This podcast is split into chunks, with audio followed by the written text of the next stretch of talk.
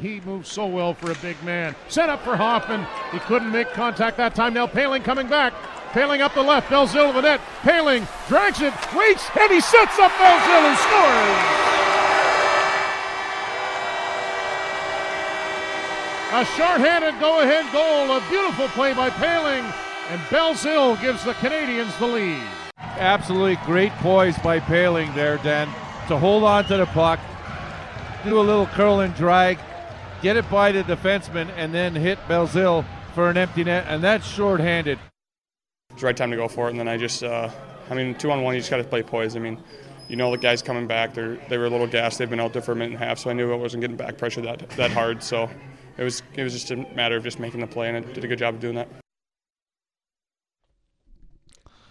Hey, listen to Ryan Poehling. He's, he sounds like a veteran in his uh, post-game media availabilities, and uh, we saw a little more of that flash. Nice little toe drag pass to set up one Alex Belzile for a game-winning goal on the uh, Kraft uh, Hockeyville game that took place in Bathurst, New Brunswick yesterday. Darren Dreger, good morning. Welcome back.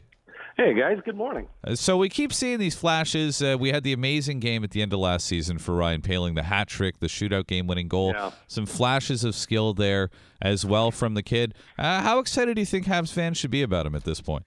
Yeah, I mean, we need to see a lot more. Of course, you can say that about any young player, but you know, the assist on uh, the game-winning goal uh, was a thing of beauty. I, mean- I mean, you're playing against uh, an NHL star defenseman, Aaron Ekblad, and uh, he pulls a toe drag move in sliding by him, and then you know making a beauty of a pass to Belzile.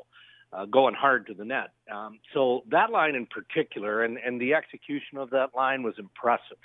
You know, Belzile for me is is also uh, an interesting study, only because he's not a kid. He's he's a 28 year old man who's been around the game a long, long time. But you know, this is what NHL training camp is all about, and why there are pieces of it that are exciting. And yes, of course, there's more future in, in Ryan Poehling. I think that's pretty obvious, and uh, his confidence appears to have grown. You know, let's see how he continues to play throughout the uh, the, the training camp and preseason, and then you know uh, an early look at him, obviously in the regular season. But for a guy like Alex Belzile, you know he knows that he's working on borrowed time here, but it doesn't appear like that's impacting his level of confidence. You know, this kid was a standout, uh, as you guys know in Rimouski in the Quebec Major Junior for offensive reasons. He's changed his game. He's adapted his game. Now he's more of a, a defensive specialist, but he certainly didn't look that way last night. So uh, I like that combination, and uh, I like the way they played overall. All right, I don't know. I'm still not holding my breath on Alex Belzile, but could help out the uh, could help out the Laval Rocket for sure. Uh, and it's that time of the year. It's uh, when you get to see these guys. You're like, hey, look at that guy. I remember him from junior eight years ago. Exactly. Uh, all right. Uh, with uh, Darren Dreger on the morning show on TSN 690. So we know about there's the the veteran players. So let's say the the veterans of ECHL and A- AHL. Then there's the actual veterans, uh, guys like say Shea Weber, Jeff Petry, uh, and other members of the Canadiens. What does the preseason mean for young veterans? Guys like Jonathan Drouin, for example. We talked about him earlier this week. Guy's got Right. 320 NHL games under his belt. Does it matter at all what he does in the preseason? I, I don't think it does, um, other than you just want to instill good habits, right? And that wouldn't be new to, to Jonathan Drouin uh, for the stats line that you just indicated. I mean, this kid isn't green. You know, he's he's played enough games at the National Hockey League level to to know what he has to do, to know what he's capable of. But you know, you still have subbing the, the, some of the nagging negativity that uh, started to build around him last year, and he wants a fresh start. He deserves a fresh start. The organization fully is behind him now, uh, but he's got to prove that uh, you know everything that that has happened is ancient history, and you know he is going to be a very impactful player. And you know, for the Habs to be as good as they can be, he has to be that. And some of those habits, even though he's a veteran guy, are formed this time of year. So I, I wouldn't be caught up in counting the goals, counting the assists, and you know if the preseason doesn't produce a, a whole lot of productivity, you know should we be expecting less from Jonathan Drouin to start the regular season? But you know you go ten games into the regular season, and he's not producing, well, obviously, then it's going to become uh, a storyline. So, I think it's it's more about the work ethic. Again, establishing the the habits, the good habits that have worked for you in the past, to uh, to to make you an impact guy. Those are the things that you really have to you know kind of drill down on and focus on this time of year. Dregs, if we're not counting the goals and assists then or the solid performances in preseason, uh, some teams are counting the number of NHL level contracts uh, they've handed right. out to players at the expense of their young prospects. How wide a variation do you see among team philosophies in terms of, hey, we've got these guys signed to the NHL level, so the right. kids will wait, versus a coach maybe who wants to see the young kids push? It's an it's an interesting balance, um, and it's an excellent point. And I I think there are a number of factors that come into play. Obviously, where are you as an organization? You know, are you still in a renovation or, you know, entering a rebuild? Uh, are you beyond that phase and, and now you're looking to turn the corner? And I, I mean, for sure, the Montreal Canadiens are have turned a corner, or at least that's the hope, that's the expectation. Um, and they should be a playoff team, and, and they should be interesting once they make the playoffs. And who knows what happens beyond that?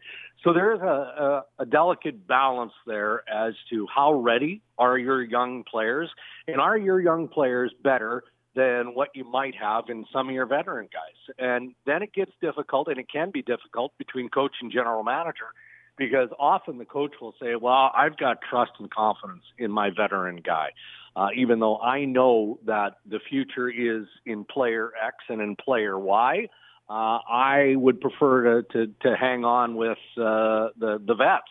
And the manager might not agree. And then the manager might look at his available cap space, or depending on the organization we're talking about, sometimes it's a lack of cap space, and you don't have a choice. I mean, you've got to inject these young guys into the lineup because they make less money. So there are a lot of factors that ultimately go into that balance.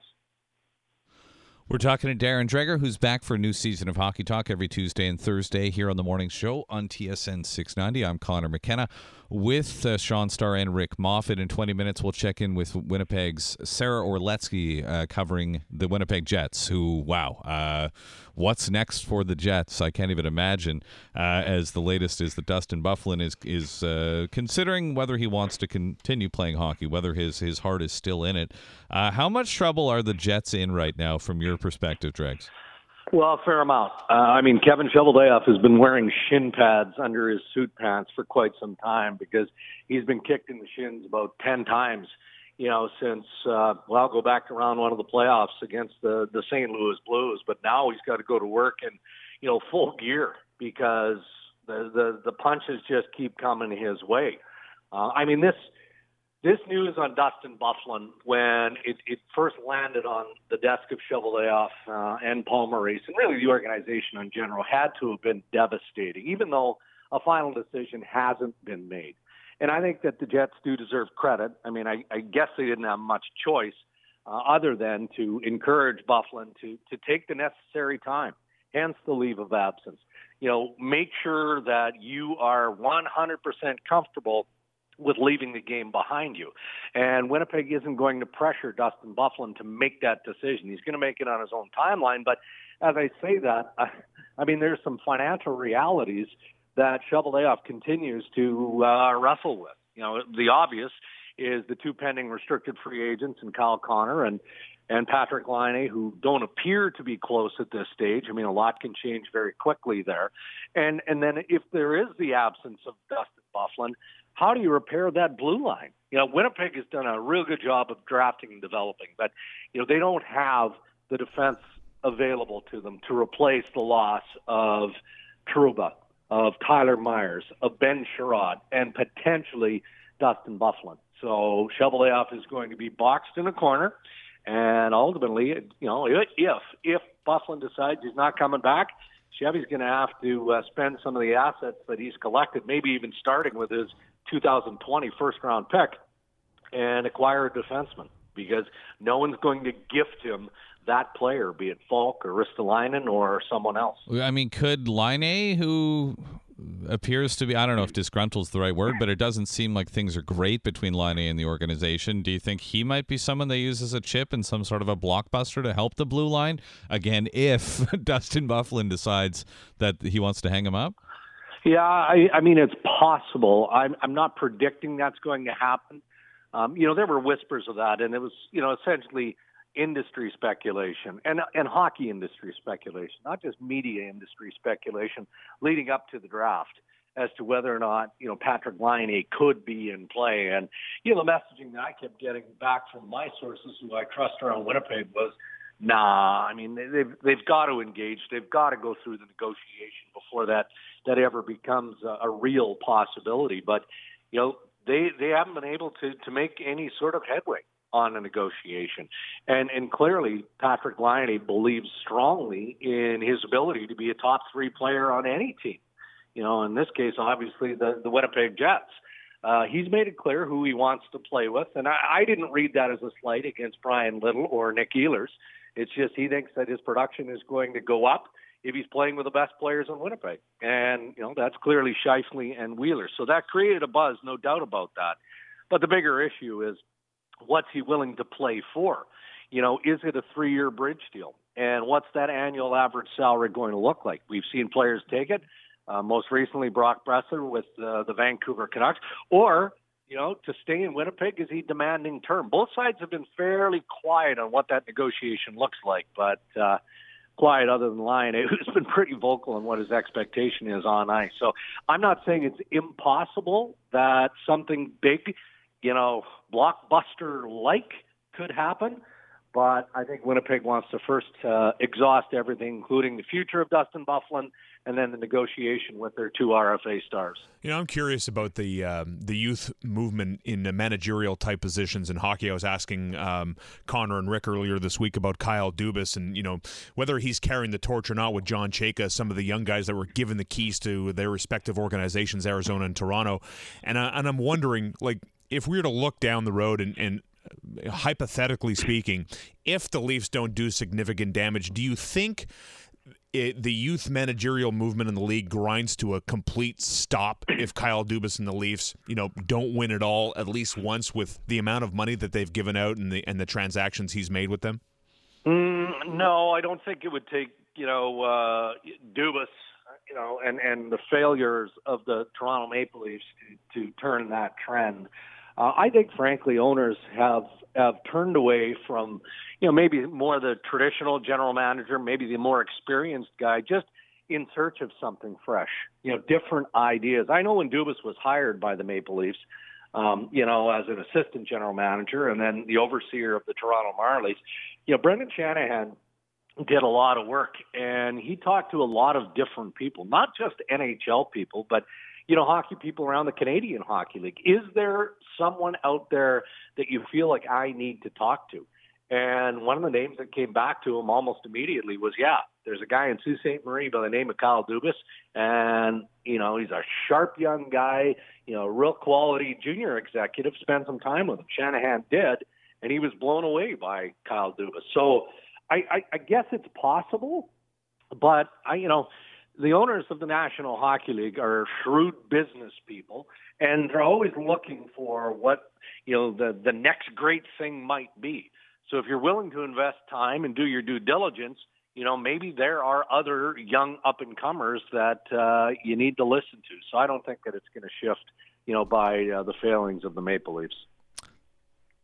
Darren, thank you for your time as always. We appreciate it. Nah, it's been a good week. You guys have a great weekend. All right.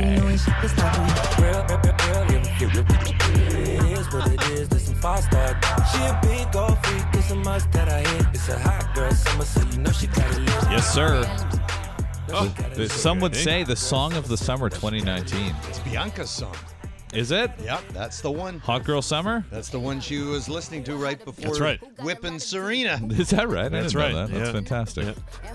I don't really care for Megan Thee Stallion or Nicki Minaj, but uh, this was a big song. Hot Girl Summer, it was a meme and everything. That's right. I had to look it up.